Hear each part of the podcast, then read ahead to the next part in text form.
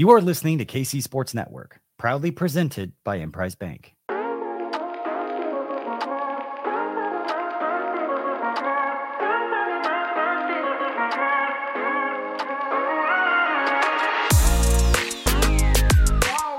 Coming up, the latest episode of Ain't No Seats.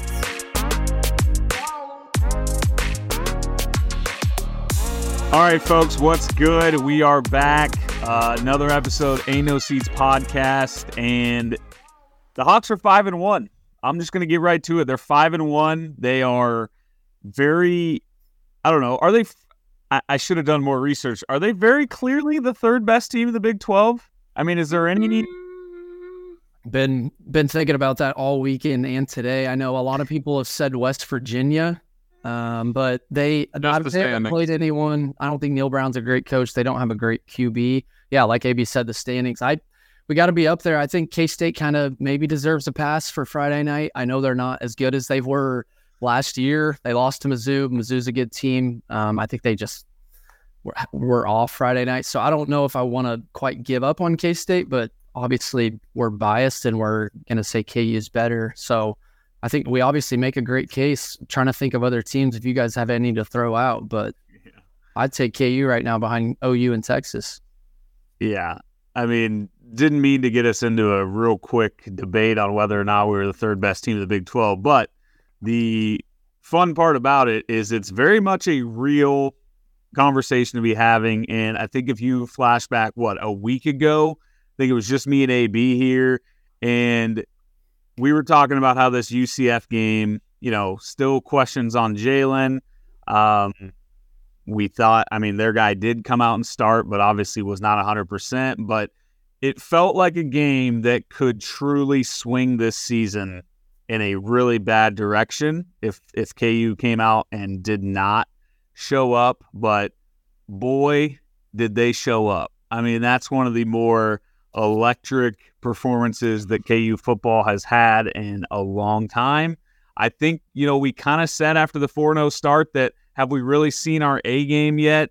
Um, That was it. and I think we saw it, or pretty dang close. And the best part about it is Jalon Daniels wasn't even playing. So um, I guess I'll start with you, B turn. Just give me your give me your thoughts. Uh, does it change expectations at all? Are you where you were as of two weeks ago? Are you where you were as of last week?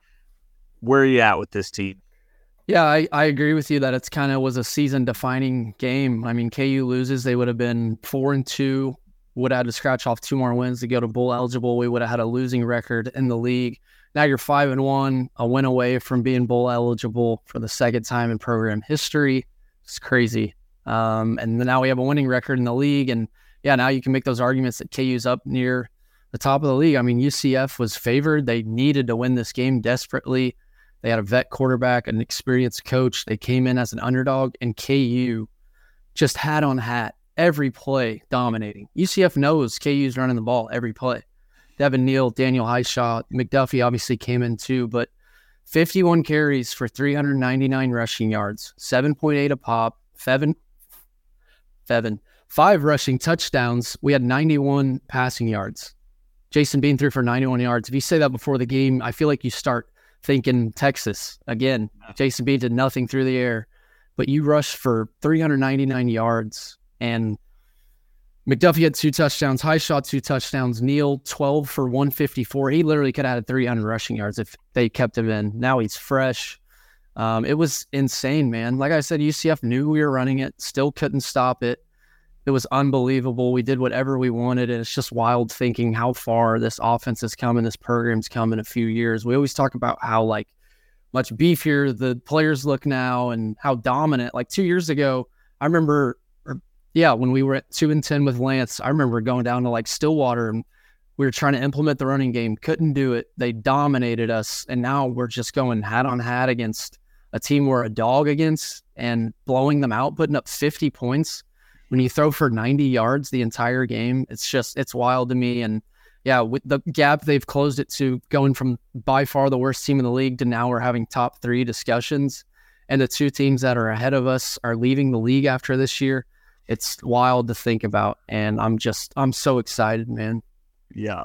Yeah. I mean, AB, uh, you can give your overall thoughts also, but one thing that stood out to me is me and you last week talked about Jason Bean. And, you know, I think we were fair. We said he was thrown into a tough spot, not a lot of prep heading into that game, but also we said, okay, now's the time if we're going to sit around and say Jason Bean is one of the best backup quarterbacks in the country, you know, now's the time you have to see that value. He's got to come in and he's got to win this game for you if he truly is an elite backup quarterback in the standards of the rest of the country. And it's an interesting thing because, like B Turn said, he had 91 yards, but also seemed to be way more locked in with decision making. Uh, he was really good, obviously. So, where are you at with? I don't know. Was was Saturday Andy Kotelnicki just being incredibly well prepared? Was it Bean being really good? Was it the all the O line? I mean, what were your takeaways from from just the dominance of the offense? It's a mix of everything when you win by that much, but like I, we said it last week too. We were never going to talk shit on the play call and Kotelnicki, the staff in general. But we did say like against Texas, clearly Bean wasn't doing it, but we ran the ball super well. It felt like, and they just didn't do it enough. And now it was like really, really good to see them commit to the running game like pretty I mean, how many passes did Bean throw? 12. 8 for 12. It's insane. It's just like it clearly works. It's clearly what like the talent on the roster, the running back room we've talked about for two years now is one of the deepest in the conference, at least, if not the country. And it just felt like it's bread and butter. Like Braiden said it, UCF knew it was coming every single time, and they just shoved it down their throats. Like, who cares? We're going to run right through you. And if that's the attitude we're going to have, that's very different than a lot of teams in the Big 12 play. So like it's not and when we were between Lance and was it Monken? Is that his name for Army? Yeah. I was kind of team Monken because I was like, look, it's Option. we're not going to succeed trying to do the same thing that these other teams above us are doing. Like K State Yeah. did it too. They played a very different style of ball, and it. I mean, obviously, it could be an outlier. It was one game. I don't think UCF's run defense is anything that they're happy with, but it's it's like an identity stamped on the team. Hopefully, regardless of who's quarterback, JD, Jason. I love it. Run the ball, control the clock, limit possessions against the big teams like Texas, Oklahoma. It's a way to win. It's a recipe to win, and I'm all in for it. And I- Every, sorry, I was going to say every running back that touched the ball averaged over seven a carry on Saturday. All three running backs had 12 plus carries, and they all averaged seven or more.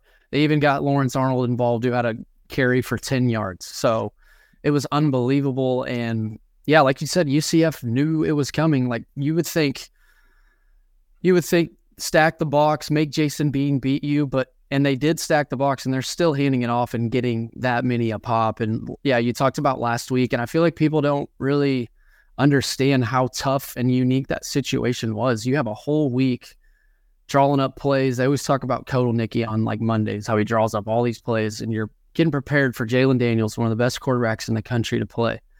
Last second, I mean, the, day of he gets hurt or whatever's going on, Jason Bean kind of have to wing it with the playbook. And we obviously struggled. I think Bean was four for 13 throwing it at one point. We didn't run a play in Texas territory until the fourth quarter. So it was a really unique, tough situation to just wing it at the last second. And I feel like got to give the offense and Kotelnicki a pass for that Texas game. And the fact that KU was still in the game late in the third quarter is wild. But yeah, that was such a weird situation last week. And now you have a whole week to prepare. You know, Bean's the starter. You scheme guys open. You have Bean make simple throws. The throws he made were he made a couple deep throws, but there's a lot of stuff around the line of scrimmage. Um, and yeah, they they having a whole week to prepare for who the quarterback actually is going to be is just such a massive thing. I think uh, I think one thing we've talked about before that was really exciting about Lance and the staff when they came here was one year they were a dominant rushing team at Buffalo. One year they were great passing the ball. You know, they they were good in different areas, and I feel like maybe that's a trend. If we see Bean for a longer period of time, like maybe this team's identity can become just a run it down your throat team. I don't know. It certainly felt like that was possible. It still blows my mind. You talked about a B turn, but to think that Kansas football played a game where they just completely overpowered another Big 12 opponent is just mind blowing when you think about how overmatched we used to be. I'm um, telling you, like if I texted you guys in the group or we were on the pod last week and I told you guys that Jason Bean was going to throw for 90 yards, you we would imagine we lose at least by double digits, right? I mean, we were we know how good those running backs are in Hishaw and Neal, but two guys that I do this podcast with seemed a little nervous um, going into this UCF game, which you should be. I mean, quarterbacks quarterback questions. Um, Jason Bean, he's put up numbers, but how many games has he really won as the starter? Not, I'm, we're not knocking him at all, but you say before the game, 90, we're going to throw for less than 100 yards against UCF tomorrow. If I told you that Friday night, what would you have, what would you have thought the outcome would be? Mm-hmm. I would have thought we saw a very similar performance as we did against Texas, which was just a lot of plays where he's overthrowing guys, where they're we're running read options all game that aren't working. Like it, yeah, it would have. It's it's crazy to think that we won the game we the way we won it. Now, I was going to throw this question out. Like, do you think during the week while Kotelnicki was prepping? Obviously, there was an emphasis to go out and run the ball, and I think keep things simple for Jason Bean. But do you think the game plan was to be that heavy on the run, or was it just something where it's like, well, keeps working. Let's just keep doing it. And they simply never figured out how to stop it. I don't know if it was. It could. It, I'd like to think it was, but it couldn't have been, right? Like, we're, yeah, we're going to run the ball 50 plus times. Yeah. Right. Like from the jump, they were up big. Like there was never really, a, like once KU was up 14 0 or 17 0, whatever it was, I think 17 0. Never, there was never a moment where UCF felt like they were in the game. So maybe it had to do with that, but I'd like to think it was just straight up with the personnel they had and matchups they saw, and we're just very committed to it because I think that's a good thing. And also, we didn't talk about it. Oh, imagine the play action next week, boys. Just imagine the play action when teams start putting nine in the box and we can get Luke Grimm running a little in and out and he's wide open for 70. Fairchild over the seam. Oh. All of it. Can't Jared Casey sneaky being a little too quiet for my liking. I feel a massive game coming for. I mean, not quiet in an ass. He's playing incredible. How good is he in the run game? He, him, his blocking downfield is just so fun to. I mean, that guy just finds someone and just blasts them. He's he's incredible. He's another guy, and I think I comment this probably once every other pod, but it's so funny looking back on the Texas game. His body shape to what he looks like now, it's just crazy. Not even from a coaching standpoint, the way these guys on this team have developed physically has also been incredible to watch. Um, God, I mean, just everything went right. Trevor Wilson returns the. What was it? See, this is where I kind of I left for the wedding and I missed. He was the punt, right? Mm-hmm. Yeah. yeah, it was a punt. But I mean, that stuff never happens. Like it was the first time since 2014. I was gonna ask. Really? that thing I heard that. That was. I'll be honest. I was pretty devastated because obviously I'm at a wedding and it's just like I watched the first half or the first quarter, and it's just every time I check Twitter, I check the score, something exciting was happening. Like it was just an absolute pumping for every second of the game. Now it was also nice that I didn't have to stress at all while we're at a game. While Alabama was in a tight game as I'm at an Alabama wedding. So like there was no shot I was watching this game. Um, but yeah, everything went right. The Trevor Wilson punt return, incredible. Uh, yeah, right. Running game. Any other thoughts on it, B turn? Well, Ryan, I was going to say, I don't know if you saw this, but Kenny Logan was inches away from breaking a kickoff return to the house. I mean, he should have scored on it. And every time he touches the, like, he hasn't returned too many kicks this year. They haven't even put him back there. But I swear, every time that dude catches a kickoff um, and decides to take it, he it's an electric return. Like we've seen, we've seen him take some back close to midfield, but he's electric in the kick, kicking kick return game. Um, so yeah, like like you said, it, we've been waiting on KU's A game, and it felt like every aspect on Saturday it was it really was an A game. I know um, Seth Keller missed his first kick of the year. I didn't even see that, but defensively, I saw um, someone after the game was saying a little worried about uh, how many yards and points we gave up late. It's really not a huge deal. I mean, they're up comfortably the whole game. Like AB said, it was never in doubt. You're gonna you're gonna give up yardage um, when you're up that much. You're gonna kind of sit back defensively. So we they rush for 200 yards. That that's going to be an emphasis against Oklahoma State because they're going to try to get Ollie Gordon going. But I a game from all aspects. I mean, the defense late in the second half really didn't matter. It was kind of like the Illinois game where you're up so much and they're going to put drives together. It's college football, so yeah, a game from coaching staff, from O line running back room, Bean made solid decisions. The defense was great. They had four sacks. Um, Austin Booker, what's a machine again? Two TFLs, one sack. It's it's one of the biggest steals KU's gotten from the portal in quite some time. I think got him from. Talk about a specimen. I mean, that guy is ju- he just looks like an NFL player. Did you guys see um, Gage Keys' uh, tweet after the game? So he Gage Keys came from Minnesota with Austin Booker, and Gage Keys kind of said, "Imagine not playing this guy." And it was kind of a shot at Minnesota how he wasn't playing there. Now he's here balling out, and it's been a joy to watch. But yeah, that's such a huge pickup by this staff to get a guy like Austin Booker. And that's what I mean.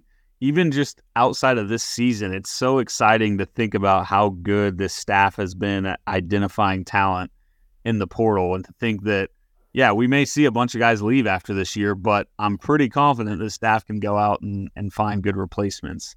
Um, and how much does it like? Obviously, the talent matters, but I feel like anyone they get is going to progress um, on the field and in the weight room. Like a lot of these guys right now are from the previous staff. I mean, Lawrence Arnold, Luke Grimm, the running backs, Hishaw and Neal.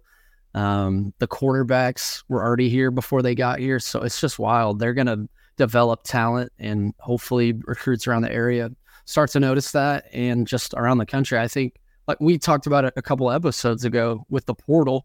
I mean, you could you could offer playing time to a lot of guys on defense, on offense too. I think our NIL situation's great right now. So you go bowling back to back years, we shouldn't have any problem getting guys to come into Kansas right now. I mean, a lot of these guys could return next year. And yeah, it's it's just exciting to think about all the progress they've made since they got here and where we could be in a couple years if this staff sticks around for a while. Yeah. See why we can't be why can't we be one of the top teams in the Big 12? It sounds crazy because of how bad we've been, but we always say that how we're all hesitant to get our hopes up for how good this program could be. Why can't we be one of the best teams in the league when OU and Texas leave?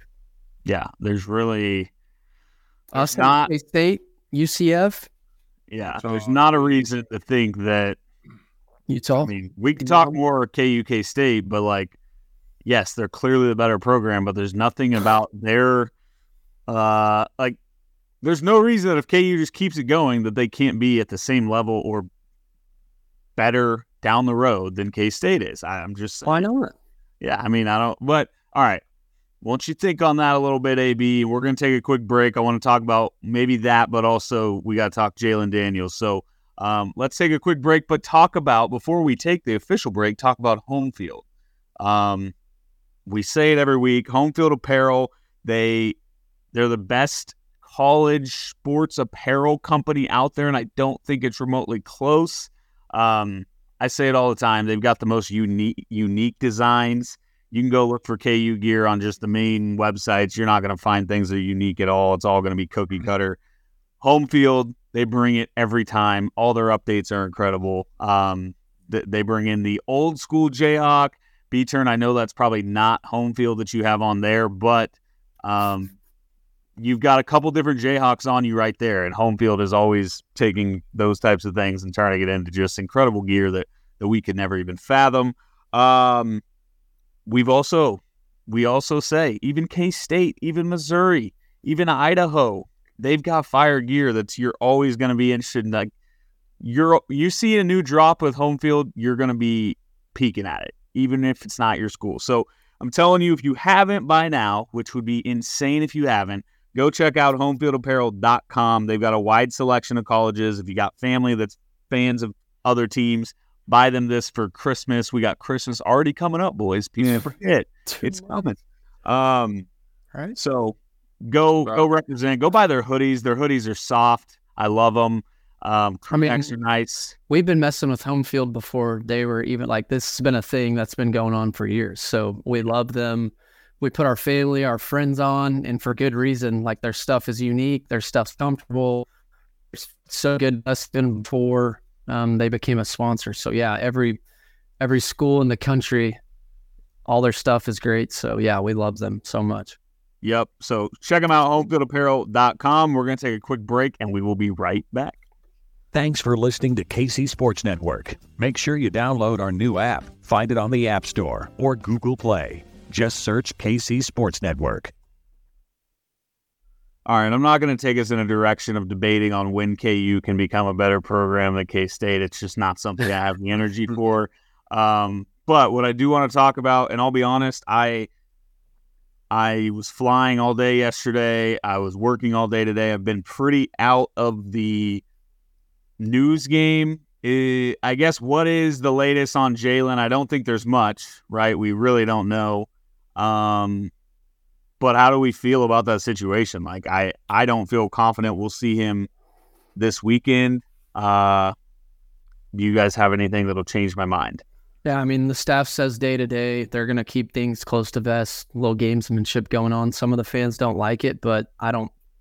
I mean, why why do our fans deserve to know what's going on with him day by day instead of just playing gamesmanship and messing with other teams and having them uh, prepare for two quarterbacks? So I know it's frustrating, but just something good coaches do around the country. I mean, you guys have seen it for a long time. This staff has done it since day one. So I I truly really don't know what's going on. I mean, I knew he wasn't going to play against UCF.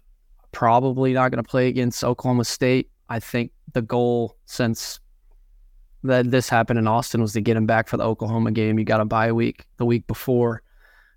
Freaking massive to have him back for that game because I don't know if we can ground and pound against OU like we just did, and hopefully do Saturday against Oklahoma State. But yeah, I truly don't know. There's a respected guy on Jayhawk Slant who said he was in Lawrence Saturday and heard that JD would be out for a while. Um, JK, the head guy on the football board, kind of responded to that and said he truly doesn't think anyone would know what's going on. So he kind of shot that down a little bit. I I think that's the case, and I really like they don't want this getting out. I don't think anyone besides the coaches really know what's going on. And JD, it kind of that was the thing last year. I think only JD and the staff really knew. So I don't know what you guys have, but I I, I just don't know. AB. Remember last year when that guy tweeted out that he would be out for the season and everyone like killed him and then he was disappeared. Pretty pretty right, wasn't he? He played in the bowl. Yeah, he played late. Played against K State. Yeah. And then the bowl game, he played at K State. Yeah, he played against K State. But I don't think anyone's going to try and break this story. I think we're just stuck with what they tell us and what we see. Sadly. Yeah. Started against Texas too when Bijan ran all over us. Oh my god. Yeah. I mean, so AV, the guy was very wrong. well, he played the last three games. No, sure, sure, but when it was out for the year. Um, what do you say back to that, Anthony? Oh. Come on, give us. Something. That wasn't my main point. Yeah, I know. It was more. It was not as much a shot at like AB. It was just more of like I think it shows that trying to be someone that goes out and breaks news with this staff and the way they conceal information is just a bold move. And I think a lot of it. I mean, a lot of it's guessing and you know just taking a shot because I don't think the staff is telling anybody anything. And I'm not convinced they truly just don't know. The way it all happened with Texas just felt so weird that I do think you can either go the conspiracy route, which I'm not going to go. My route is just that something fluky happened with his back that they did not see coming at all. Something bad happened. And now they're just kind of sitting there trying to figure out what the best next step is and how to get him back um, smoothly. My favorite, I got a text yesterday bringing out the whole UCLA rumor. You remember that one last year that Jalon was actually going to transfer to UCLA. Heard that one again. Well, yeah, that's been that's been popping around from a lot of fans. They think he's sitting and he's going to go to Michigan State with Lance Leipold, and it's just wild to me because this dude could have transferred in the offseason and got big money NIL wise. Now you're five and you're what were we four and zero oh heading to Austin, biggest game of his career. Obviously wants to go pro. Um, would help his draft stock if he balls out KU's ranked, and now he wants to decide to transfer when you're four and zero because he can like, technically register. Yeah, it's it's wild to me. This dude is four and zero, and he's a good season away in a bowl game win away from like truly going down in history as like next to Todd Reesing, he'll be one of the most beloved Kansas football. He already will be. Like if he just finishes out his career at Kansas, regardless of what happens, Jalon Daniels is going to be one of the most beloved Jayhawks of all time. So to think that, and I get it, he's he's from California, but I just I, I can't believe some of the some of the stuff that I've read. I hate that we're even giving it Yeah, any sort of discussion, but there's just a lot of different things circulating right now. Just a lot of different time frames, a lot of transfer stuff, which isn't true. A lot of different injury stuff, like what could the what the injury could be, kind of like last year. Um, there, someone close to the program that's been right on a lot of things was saying the other day, like JD's good. He told me JD's good. He could be. He could honestly be back for this Oklahoma State game. And then I talked to him today and he says this could be an early November thing where he's back early November. So it's like, does anyone know besides in the building? There's no, I don't think there's any way. I mean, the guys that are super connected to the program, obviously like Vern and Bry, I don't, I truly don't think they know. I've talked, I talk to Vern every day. So I, I don't know. I, it's crazy. There's so many different things circulating. I guess you got to see it play out. People are coming up with conspiracies. I had someone that's a diehard fan that's close to the team trying to tell me that JD was getting loaded in Austin, partying. Now he's facing a suspension, two, three game suspension for something he did in Austin, which obviously isn't true, but there's just so many things going around. Yeah, it's crazy. Um, I I think it all comes down to it's a back injury, and back injuries are weird, and they are hard to overcome, and they're hard to predict. Like they can, I mean, you can get out of a car weird and and mess up your back. Like it, there's so many ways that you can just tweak a back, um, and that's just the take I'm gonna gonna roll with. Now the thing about it is, you said you know our coaches are obviously, you know they don't they don't give up information which is fair but also what comes with that is this it's if you if you release nothing you're gonna get conspiracy theories and dumb things flying around which is fine. It, it really affects ku football in no way. Um, but that's just kind of what comes with being so close to the vest when it comes to all these types of things. I just- So- I wanted, I kind of wanted your guys' take on that, kind of what I said about the gamesmanship. Like, would you rather KU play gamesmanship um, and have the other team on their toes prepared for two quarterbacks, even if they think they know who's starting? Or would you rather have them give the fans a daily update on JD because we deserve that? Like, wouldn't you rather just, I don't, like, do we deserve to know what's going on with Jalon Daniels every single day? No, but I'd like to. yeah Yeah. Like I 100% agree with what Lance is doing, but on the day to day for us, it's just like so annoying to just not know. And it's been this for half of our games over the last two years. But also, like, is there any point to it? They really just don't have much of an update. Like, I also think that's very possible. Some of it. Now, obviously, Yeah, but it's like if, They if did you it don't have week much one of an update, if you don't have much of an update, then don't say he's day to day because it doesn't seem like an injury where he's going to wake up one morning and be like, "Oh, he's fine now, he's good to go." So I don't think he's actually day to day. They're just saying that. the week one thing was kind of wild. I mean, we had no idea. And then you walk in the stadium and announce on the video board that Jalon Daniels is a starter. And then obviously that didn't happen. Um, but I got I got one more thing on the injury situation. I don't know if you guys have paid attention or know this, but Bryce started a random Twitter rumor about JD hurting his back in the frosted flakes thing or whatever the thing. And K State fans have totally ran with it. They think they asked me. I Yeah. can't remember somebody asked me at a game, like, "Is it true that happened?" And I'm like, "Are you kidding me?" And I didn't know Bryce started that rumor. I hadn't even heard it, but it was hilarious for people that don't know. There was a rumor that Jalon got hurt throwing a football out of the stadium Yeah. at booth. No, Like- KU fan, a lot of KU fans believe it, and I think people that are probably listening to this, some people do, just because that's social media. They see something from a respected guy who's been right on things, and they're gonna. But yeah, K State fans think he is hurt from the commercial, and I just, I guess, I want people to know that that's not true. But I guess it would be funny to keep running with it because Bry has had this going on for like two months now. Yeah, it's crazy. Um, but that in a weird way shows you how back Kansas football is because that's such a KU football or KU basketball thing.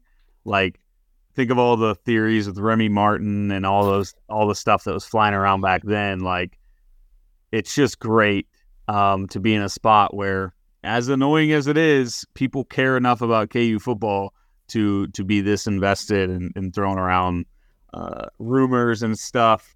Uh, okay, we got to head in. We're going to talk a little bit about DraftKings here, AB.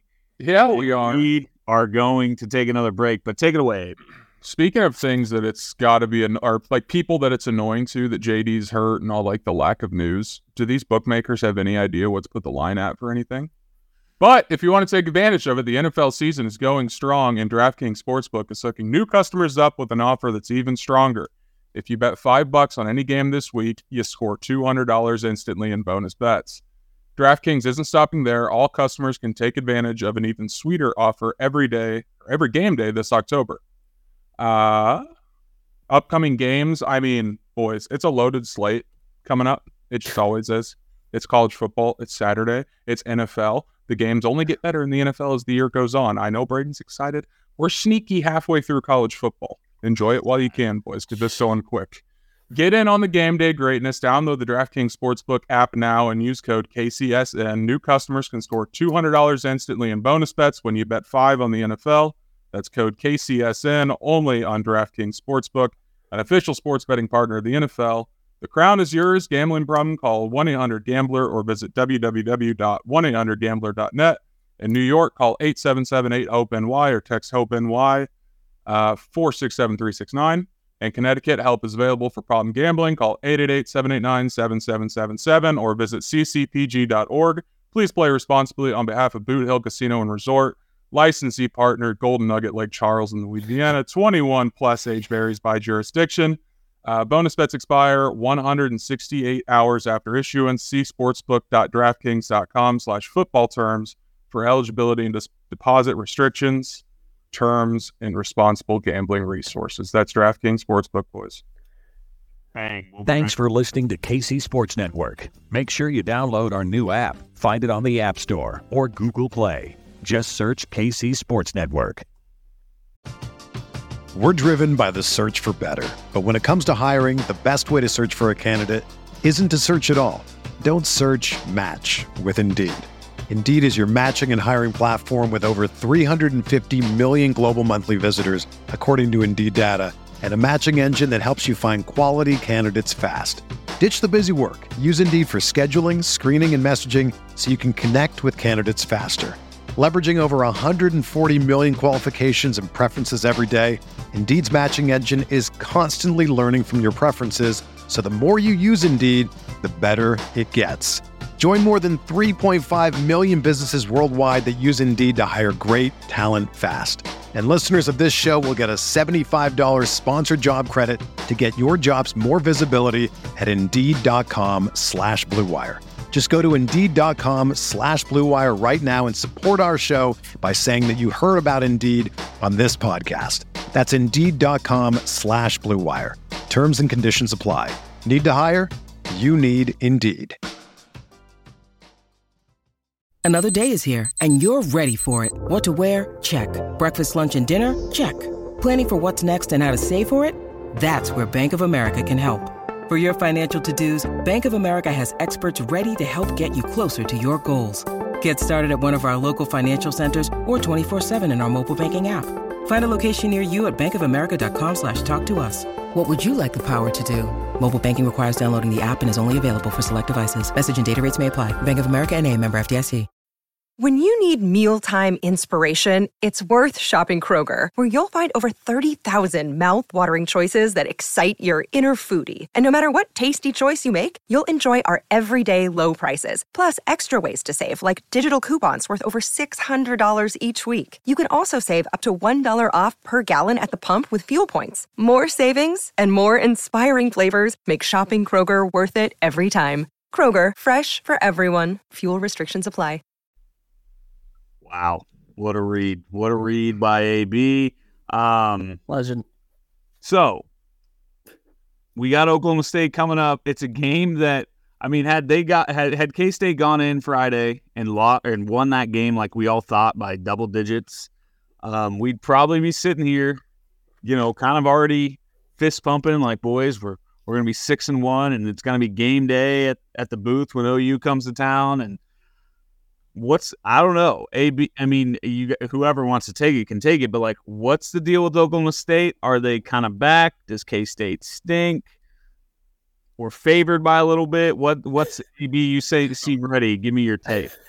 I still don't think they're that good. They might be better. They tried like they didn't know who their starting quarterback was going to be going into the year, so they just let everyone have a chance, like Michigan did with the coaching staff when Harbaugh was out. Uh, they settled on Bowman, uh, but also like maybe a little pass for K State. We've seen a million upsets in prime time, late night games, and still Friday. blackout. Like it's just Weird Friday game- night too. yeah, and I texted one of my K State friends before the game. This just feels like it's going to be a competitive game. Like I know people think K State rolls. It's just an environment spot. It feels like so. I don't think Oklahoma State's that juiced up for two thirty on what FS1 or whatever the hell we're on this week against KU. Team football brand wise is much smaller. They haven't lost at home to KU since 2007. That was a fun game. See that one pretty often. Um, but yeah, I still I'm not sold on Oklahoma State. And the fact that we're a four point road favorite, is that what the line is? Three and a half Three and a half. point road favorite with a backup quarterback? Like that kind of is Vegas telling us that they also don't think Oklahoma State's very good. Yeah. Uh, the thing I keep thinking about too is like, and I know different circumstances, injuries, things like that, but I mean, we smoked these guys last year with Jason Bean. Um, and so you got to think Bean's going to come in confident.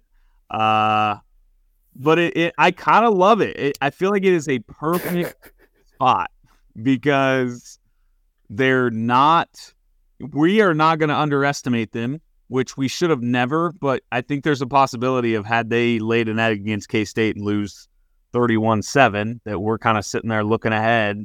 You know, we're hearing about game day rumors, we're hearing about playing OU for a chance to be in, tied for first in the Big 12, which is crazy. What, I don't even know what Braiden's laughing. This what are one- you talking about, Braiden? I'm giggling along with him because I can't help it. I just think we smoked these guys last year as all time. Yes, we did. Killed him. Bean had that long was run. Yeah, that was so cool. Jason Bean stepped up to the challenge. Um, we needed a win. We had to find a win to get to bowl eligible, and that was the last win we won in the regular season. Um, yeah, he was he received a lot of heat last year. I mean, we just weren't winning games with him. He still put up numbers, but yeah, that long run was amazing. Devin Neal had like 30 plus carries for 220. He could have done that last weekend. Um, before I kind of get into Oklahoma State, I wanted to ask you guys, and I guess you can tell me if it matters or doesn't. Do you think Oklahoma State winning the K State game is good for KU or bad? I think great. I think great, which is Yeah. kind of what I was getting to while you were having a little chuckle fest over I there. just Um, thinking about us smoking a team is awesome, and just So I thought that was an all time line. That was great. Smoke these guys, we did. but Uh, yeah, Um, no, like I think it's good because, well, I don't know. I'd be interested to hear the other side of it on why it would be bad. I just Friday night you have extra time to rest. I guess I think you can look at it if they would have lost, maybe they're just done, given up, probably can't make a bowl game. But I think if you lose, you have extra time to prepare. You're at home. Gundy um, is pretty good coach, so I guess you can look at it multiple ways because maybe the win gives them confidence, but maybe the win kind of brings them back to life. Um, and they, they maybe you kind of think they can't do it two weeks in a row. They can't play that well two weeks in a row, but it really felt like a mix of Oklahoma State being better on the defensive side of the ball, but it really felt like K State just laying an egg on offense. I mean, Will Howard was 15 of 34. He threw three picks. Um, they they ran the ball really successfully on the ground. Yeah, I agree. Nick just said in the chat that Oklahoma State didn't play well. I don't think they did either. They ran it well, but Bowman was still pretty stinky. Um, yeah, Howard was awful, and they they had a chance late in that game. Oklahoma State refused to put it away. They were just getting the ball back with a chance to put it away with the first down, running it three times, and getting like a yard of carry. So they gave K State every chance to come back. They dropped a two point conversion to get it to six. Shout uh, special prayers to the guy that put twenty five thousand on the over. Um, God rest his soul. But yeah, Alan Bowman. They we we talked about Oklahoma State. We always talk about Big Twelve teams after um, episodes, and they kind of were going with three QBs with Rangel, um, Gunnar Gundy, which is an all time name, and then Alan Bowman, who yeah, AB brought it up. He transferred to Michigan after he was at um, Texas Tech. He's just never really been that great. Like he he had a solid um, first year at Tech. He makes weird decisions um, at Iowa. So so I was brought up the three quarterback thing. Um, they finally decided to just go with Alan Bowman. His two starts at Iowa State, he was 23 of 48, 48 completion percentage. He threw two picks. K State on Friday night, he was 19 of 35, um, 54 completion percentage, no touchdowns. So he's 42 of 83 with a 51 completion percentage and two starts, which is just not good. Um, and so I'm just not scared of Alan Bowman at all. Yes, he could ball out. Ollie Gordon's been really good on the ground. I think you commit to the to stopping the run, stuffing the run, stack the box. You limit that. Um, make Bowman beat you in the air. I know Brennan Presley is a really dangerous weapon, but I feel really good about this matchup, like insanely good, better than I felt about the BYU game. And I think I just don't think three and a half is the right line. Like I think KU is going to win this game by at least a touchdown, maybe double digits. But I feel so good about this matchup. Um, even if Bean's the starter, I've been wrong before. I lose plenty of bets in my life. I'm probably 30% all time as a single better. I mean, maybe lower. So I stink, but I feel great about this matchup. I think it's a great yeah. match for KU. I thought it would be a six, seven point favorite. I know we're on the road. Hopefully, our fans take over that crowd, but so so that was great. You threw you threw stats out. Well, I'm gonna give you. I'm gonna hit you with some dumb brain analysis. I, I like to do this during basketball season. I like, especially like to do this during football season because I know nothing. I just my dumb brain tells me is Oklahoma State a team that we said two weeks ago sucked. I mean they were bad, bad, bad, bad. Are they gonna win back to back games over ranked opponents in a season that would some would say is like their worst year? in a long time. I just don't see it happening. That's my dumb brain. And now I don't care who starts at quarterback for us. Oklahoma State isn't going to win back to back home games against ranked opponents, and especially two ranked opponents from the powerhouse state of Kansas mm-hmm. in football. So, um, that's that's I feel I agree, B turn, and I'm terrified of it that we both feel great about it. So AB, I'll leave it to you. I already know that you feel great about it. So yikes. Give me your thoughts, AB. I want to take Oklahoma State to win, so we don't have like everyone's picking KU. Um, I don't really. I'm not going to lie. I don't know a whole lot about Oklahoma State matchup wise, other than Alan Bowman's their quarterback, and this Ollie dude likes to run the ball. Um, why not go win? I think the bye week being after this, it's like you're not saving anything. Like you have the next week off, or at least a few extra days, or I don't know mm-hmm. what their practice schedule looks like on a bye week, but just go out there and I don't know, go in with that mindset and take care of business, go on. If if they just play, I think if they play an average game, I think they win this game. So like, mm-hmm. yeah, I don't know. One one thing. Yeah, go ahead. Do you guys have more on Oklahoma State, or can I give like a? I I kind of just wanted to say um, Gundy, obviously a great coach. He come up with a great game plan. He probably knows Jason Bean's going to be the starter. So kind of look at the tape and you, you're going to know what Kansas is going to try to do. They're going to try to do exactly what they did against UCF and pound the rock. Oklahoma State hasn't been good at stopping the run. I mean, as bad as K State was Friday, they still had 38 carries for 226 a carry. So K State was still able to run it with no passing game. So I guess Gundy could go watch the tape and kind of implement a game plan where you try to make Jason Bean beat you with his arm. And maybe they do stuff the run. I don't know, but they haven't been able to do it this year. So I, I guess that's my only thing is Gundy. You can't underestimate a good coach. Yeah, I mean Gundy's always going to be terrifying. Like he is, he's been around forever. He's good. Um, and Oklahoma State. I mean, you get all. You, we're gonna get. Up. We're gonna kick the ball off on Saturday, and you're gonna just see that orange. You're gonna see that logo in the middle of the field. You're gonna see those uniforms, and instantly, I'm gonna be terrified of Oklahoma State again. Like it'll just bring back all the memories of them just stomping us for years. Um, but I still can feel yeah. Can I go more dumb brain analysis to kind of give you an opposite thing here? Mm-hmm. So you said two weeks ago, if we said Oklahoma State, they beat two back-to-back top twenty-five wins, yada yada yada. We say this all the time with this KU football program. Was K State ranked? No, they weren't. Oh. They were not. I wanted to ask Oh, that. that's brain analysis. Oh no. Um, No. We're Okay. due. We're very, very, very, very due for a competitive game, like close back and forth. I mean, Nevada, I guess, but like, did anyone ever really feel like they were losing that Nevada game? I'm talking high stakes. KU Twitter's on fire, which it really wasn't for KU Nevada because half the fan base was asleep. Or It watching just- Colorado, Colorado State. Exactly. Yeah. Yeah. But it just, I mean, go through the games this year Missouri State blowout, Illinois blowout, um, Nevada, whatever.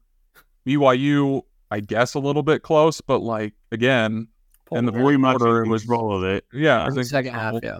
Texas a little bit back and forth in the third quarter, but again, Texas. I mean, we knew Texas was going to win. and last week, it was never in doubt. So like, and even last year going back, all the losses, none of them were ever like we have the ball down by six, two and a half minutes to go. Let's go get a touchdown and win this game. It was we're down 14. We just scored to cut it to seven. If we can get a stop, maybe we have a chance. But it, that's how every loss went last year. It felt like so. Maybe we're just due for a close game, and maybe Oklahoma. I mean, it's just a coin toss in college football. But my dumb brain analogy is two years ago. If you said KU would be you know, beating Oklahoma State back to back years and we're expecting to go on the road against a respected program and just dominate and continue to dominate and be three and one in conference with our three wins all being double digits. That also feels a little bit crazy. So like, I don't know. Maybe we're just due for a close one. We'll stop the game. I wanted to I wanted to ask you guys about us real quick, just from an offensive standpoint. Yeah. Okay. So obviously you rush for 399. You probably can't duplicate that performance. Is KU going to fall off a ton from a rushing standpoint?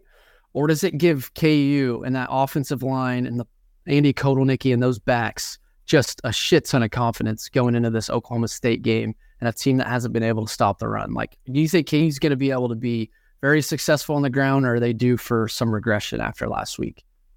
Yes, to both. Yes, I and I I just think we're at the point where it's hard to doubt this team from a running perspective. We've said it over and over again. Our running backs are incredible. Our line looked unst I mean, obviously UCF is probably not near the I don't know. Oklahoma State's weird. It's hard to like judge them right now because it's Yeah. I'm so used to Oklahoma State just having this incredible talent, but and I still think they do to a to an extent, but I think like AB said earlier is I think we're going to come out, we're going to try and keep the running game going, but it's also going to open things up for Bean um to actually maybe start to see the pa- I mean, think about Bean, he's he- he's had some bad th- he definitely makes some bad throws and makes some bad decisions, but he's got a good deep ball, doesn't he? Am I wrong on that? Somebody could He's- roast on that. He's got the ability, this feel like consistency. he's thrown some dimes deep, and like I could see that being something where we run, run, run, run, run. They fall asleep, boom, bomb to Luke Grimm, kind of like AB said earlier. But uh, yeah, AB, what do you have on that? Yeah, I like. I think if regression in its actual term, like they might run for 240 yards, like K State did. Like they're they're not going to get to 400 again, but I do think that they're going to rely on it big time. Uh, I have two notes before we go. Mhm. Quick ones.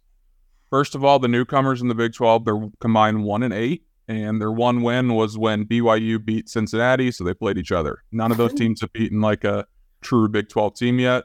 I don't think that that's going to be like like I'm not trying to say that once KU starts playing the old Big 12 teams that the season's going to collapse. I don't think that's the case, but it's something to look at that maybe we're just dominating an extended non-con in a way. Um, I hope that's not the case. Number two, I don't know if we've said this guy's name on the pod, and I never thought I'd say it KU. Shout out to Sean Snyder. Uh, special teams last year was just awful, and honestly, I wouldn't say it lost us multiple games, but like definitely put us in a position where we didn't have a chance to go out and win a game. Like the K State game comes to mind, of course, but Yeah. Sure. Transfusion muffed a punt, missed an easy field goal.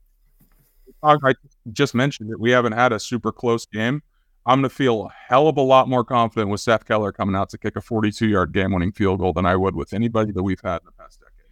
And that's a very comforting feeling to have. Like a, I didn't even know he missed a field goal on Saturday. I left. Yeah, I didn't either until yeah, I, someone said it on YouTube or whatever. I don't know how long it was, but I did look at the box score and he missed one.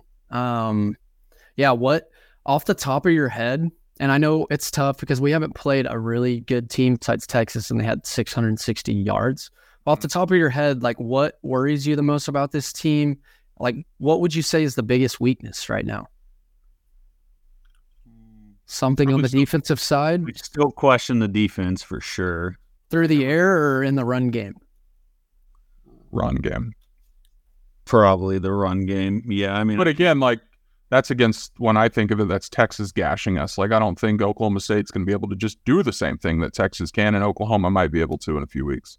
I just What feel about- like uh, our defense is so. I just feel like all aspects right now. I feel so good about coaching, offense, defense, special teams. Like I just I feel great about. I'm not saying the defense is one of the best in the country and the league, but I still feel fine about them just bending and not breaking. Um, they found a way to get big stops. I feel like defense has been so good at home so far. BYU Slovis is kind of they kind of picked us apart in the first half, but they figured it out second half and defense was great. So that even if the defense does struggle on a Saturday, I think the staff is so good that they'll make the right adjustments. Like, dude, this staff, I could do an hour long podcast on the staff, but they are so fucking good. yeah. Um. Okay, so I want to do one more thing before we wrap up. We we love to. I love V Turn. Just never wants it. V Turn would go for five hours. We have to talk about a massive look ahead matchup. No, no, no. I know, I know. So We got a few weeks ahead. We're on to Stillwater. but this is what I'm getting at. What is so I want to run two scenarios. What are we saying on this podcast next week if KU goes in and beats Oklahoma State? Let's say we win uh 31 24. Just a pretty easy win. I mean, yeah, maybe we it's tight in the fourth, but we win the game. And we come on this pod next week. We're probably ranked in the top 20. We are six and one. We have a bye week coming. We're officially either amped about Jason Bean being really good, or we're amped about the fact that Jalon Daniels now has a bye week and could be back. Like, I guess I want to hear what are we going to be saying at that point, but then I also want to hear the other side of it. What are we going to be saying if we lay an egg and lose to Oklahoma State? Like when? I don't know. Does it? I think UCF. If we lose to UCF, I think you see a major meltdown from the fan base. I don't think it'd be fair to do that if we lose to Oklahoma State. I think the narrative may just be, hey, Oklahoma State's figuring it out. It's Gundy. It's Oklahoma State. This is what they do. Um, but I don't know. Is a meltdown pending with a loss? And are we going to be crazy insane if we win with predictions on Arlington Yeah. I mean, 11 and 1? I things think- like? Yeah, if they, I think if they lose and Bean lays a stinker, I think yeah, meltdown because everyone will be asking about Jalon and wondering what could have happened with Jalon. And but yeah, like you said, it's a three point spread. If you go in there and compete and lose, we're, we want to win this game. Expectations have changed, but I don't see. I don't think I would melt down. I guess it depends how it goes. I think Yeah. going to the OU game, yeah, for five and one or six and one, we're gonna feel confident and kind of be like a who knows. But I feel like us three are kind of going to go into that game thinking we're going to lose. I'm not saying we're going to get blown out. And AB, maybe you're different, but I, I kind of just want to say like I can't think of a better time to have a bye week. And AB, maybe your top ten ranked in the country was just a little too premature, and now maybe it's Mhm. coming after they beat OU um, when we host College Game Day for the second straight year.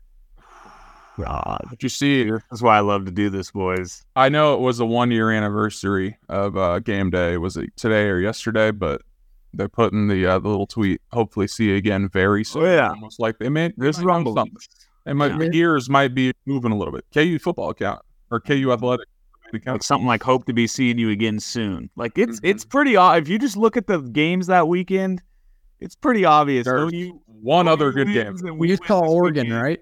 Yeah. Yeah. And the only one that one that would scare me is Georgia, Florida, just because they probably want to get to Georgia. They don't play anybody this year, and that's just a big neutral site rivalry. Which I think will definitely happen if we lose to Oklahoma Yeah. State or Tennessee, happens to Kentucky. OU. Is that I don't know. Kentucky kind of just I I'm like so out on both of those. I'm so out on the middle of the SEC boys. I just like it's so annoying to me that This is awesome. well, no, this is just a rant that I just have. I've been saying this for years and Oh, years. middle of the SEC. Yes, because that helps the top, and it, it's like Ole Miss is not a good football team. Kentucky is not a very good football team. Tennessee is not very good. Florida's not very good. Mizzou, they're decent.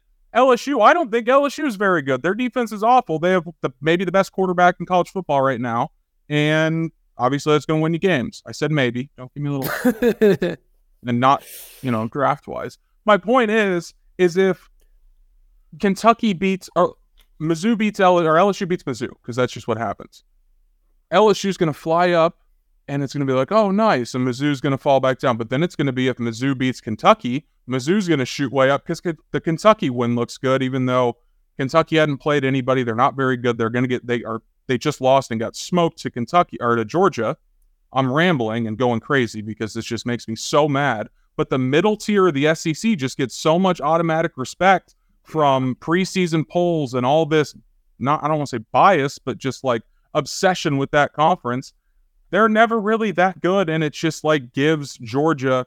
Oh well, they didn't play a top ten team this year, but you know what? They have six ranked wins because they beat Tennessee at home, and that's just stupid to me. It's really really is like you mentioned Florida, Tennessee, or Florida, Georgia. But even like you throw Florida, Tennessee on my TV, I'm just not even that interested in it. No. Like none of them. those they No, just no. don't move the needle like they did in like the or er, like 2010 and those years. Like I don't know. And But- there were, I know there was there was outrage when LSU was still in the polls with two losses. I know they lost to they lost at Ole Miss in a good game and Florida State, but a lot of people have even said if they were in a different league or different conference, they definitely wouldn't have stayed in the polls. I'm not saying the top 25 is everything at the end of the day, but just that's that literally describes the SEC right there. Three and two team sticks in the polls. There's no reason. This is just very broad college football now. I love it. Um, obviously, we think it's cool that we're ranked 23rd, and that's like kind of where we got we're gonna be if we want to be ranked, unless we just have a dream season. But like, why why do we have a top 25? Like, especially with college football, and I know they start doing this as the season goes on. Can't we just live with the top 10 or a top 15 or a top 18 with the 12 team playoff coming? Like, I don't know. 25 just seems. having a little like- number next to the name helps. I know. ratings, I get it. games. I get it, but it's Yeah. just like I don't know. It, it just drives me a little bit crazy because those teams aren't very good, but they're credited the same as beating like a number eleven team at home. Just- You know, I haven't. It's like the quad one time system. thinking about that, but it makes sense. Um, I don't. I feel like we probably couldn't determine this off the top of our head. We'd probably have to look at games. But if we win Saturday and then you have a whole week off, there's obviously going to be ranked teams that lose this weekend and next weekend. What could we see Kansas being ranked around going into that Oklahoma game? Yeah, like a 15 spot because you got, like I said, you got two weeks. If you win Saturday and then you're off, you're not going to drop in the polls.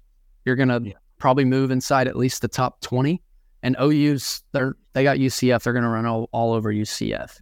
So they Yeah. they're the top five right now. They could be this could be like a what top five versus top fifteen at the booth for game day.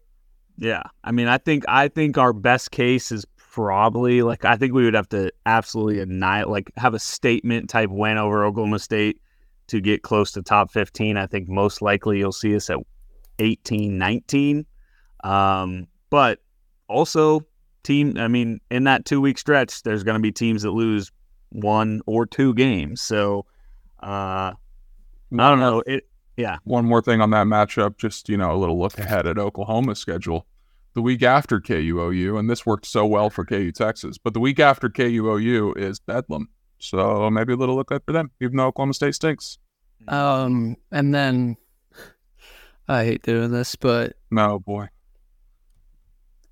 we don't believe in West Virginia, right? Does Their Kansas- schedules, their schedule's soft. do we control our own destiny to play in Arlington No. if we beat Oklahoma? No, because it would be a three-way tie, and then it's all sorts of tiebreakers if Texas and OU both go. Eleven and one.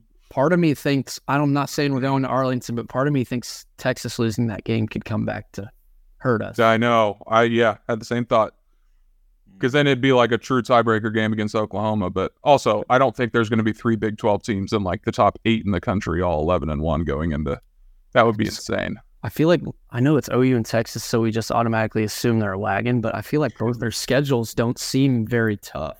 I Dude. Oh. West Virginia's schedule is It's insane. The Big 12 is so bad this year.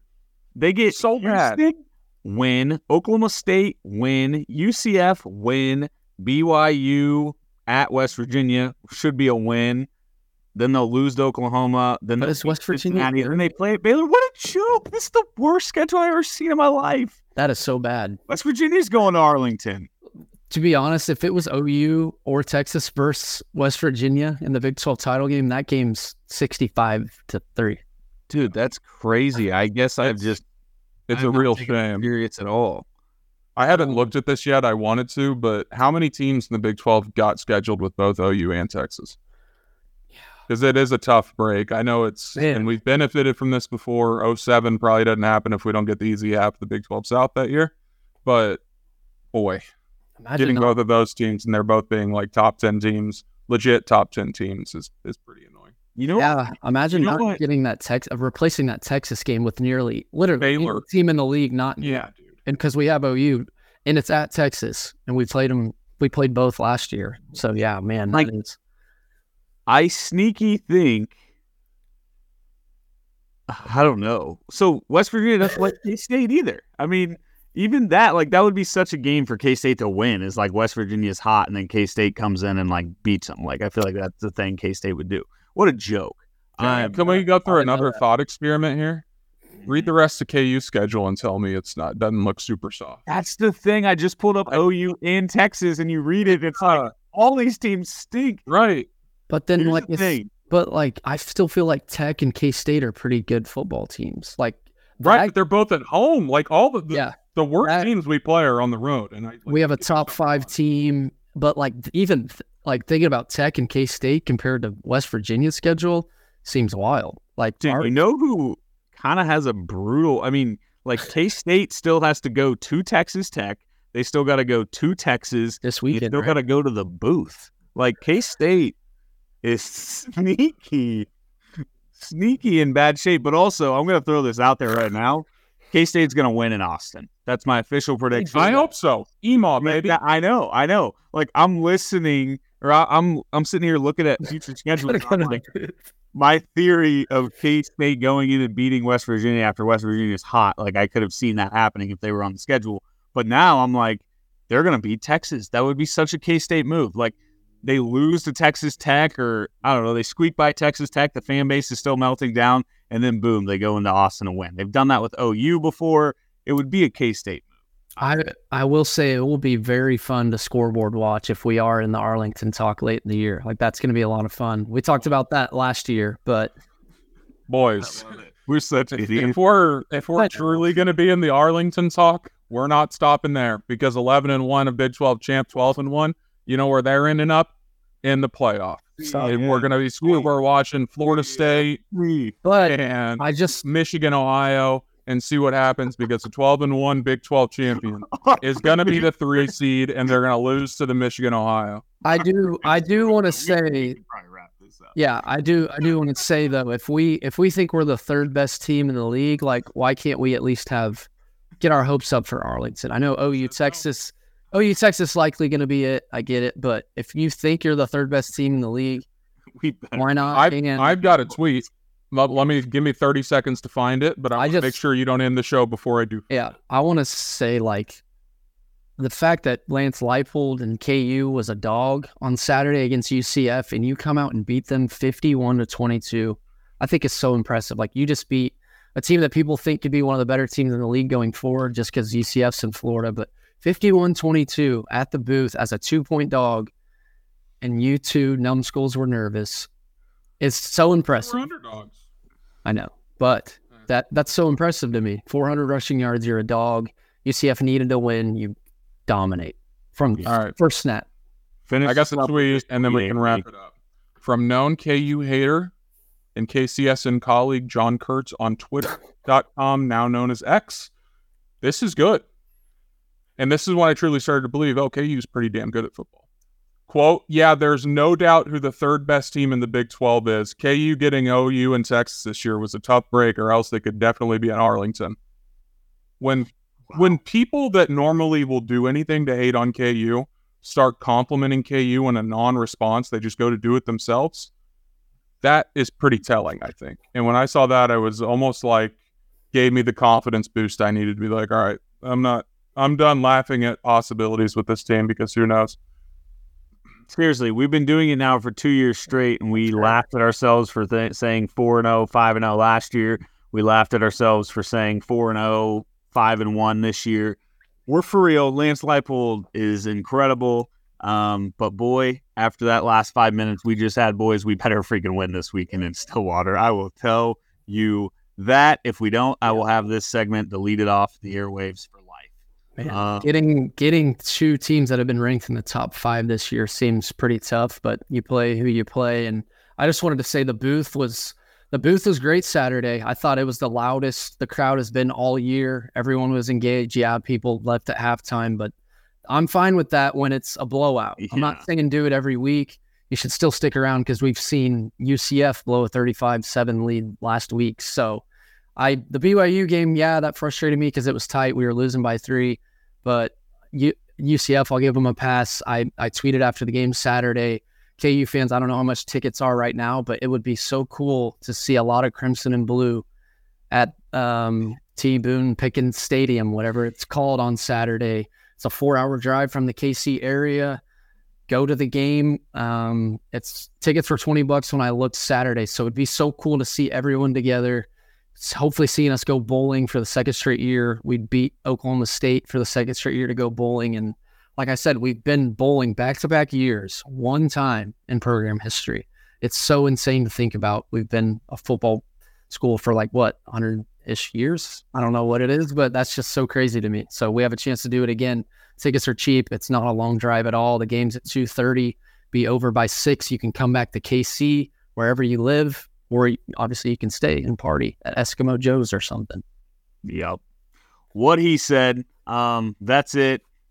Appreciate you all for listening. We will be back next week for what I imagine will be an absolute banger of an episode if the Hawks go into Stillwater and win that football game. So uh, we'll see you then. Have a good rest of the week and rock chalk. Thank you for listening to KC Sports Network. We appreciate your support. Don't forget to hit that follow button and leave us a review if you like what you heard. You can find all six of our channels covering the Chiefs, Royals, Sporting KC, and the KC Current, plus KU, K State, or Mizzou by searching KCSN wherever you listen to podcasts. We're also on YouTube. Entertain, educate, inform. KC Sports Network.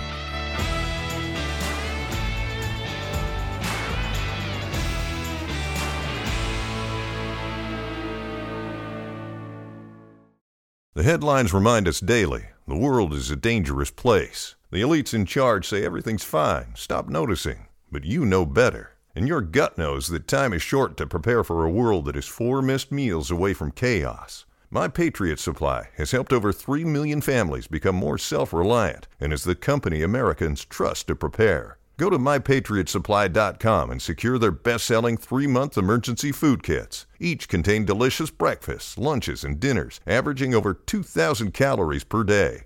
Secure at least one food kit for each family member. For a limited time, save $200 plus get free shipping on all their Ready Hour three month emergency food kits. You're not ready if it's not Ready Hour Foods. My Patriot Supply also has solar power generators, water filtration units, biomass stoves, heirloom seeds, and critical survival gear. Shop mypatriotsupply.com today. mypatriotsupply.com.